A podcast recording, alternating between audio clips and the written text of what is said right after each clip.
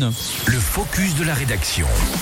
Dans le focus de la rédaction, tu nous parles, Domitil, de la première édition de la semaine Tour du Monde, un événement organisé dans les collèges de Savoie. Mais de quoi s'agit-il en fait ? Alors cette semaine Tour du Monde propose un tour du globe gustatif, c'est-à-dire que chaque jour, chaque semaine, cette semaine, hein, les établissements scolaires savoyards qui participent à l'événement proposent à des élèves de déguster un plat principal sain et de qualité, inspiré d'une région du monde différente, avec un objectif, faire voyager nos papilles. Donc des plats travaillés, très originaux, comme un ragoût éthiopien par exemple, des faritas de haricots rouges ou encore du boulgour orange cannelle, de quoi nous mettre l'eau à la bouche dès le matin.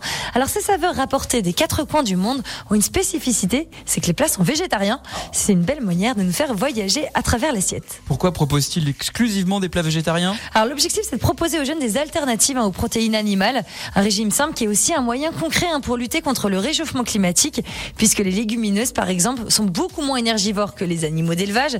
Ce genre de menu permet ainsi aussi de réduire par quatre hein, les émissions de gaz à effet de serre. Près de deux cents collèges prennent part à l'événement, dont huit qui viennent de Haute-Savoie, parmi eux Pierre et Marie Curie à Montmélian, Valgelon à La Rochette ou encore Jovet à Aime.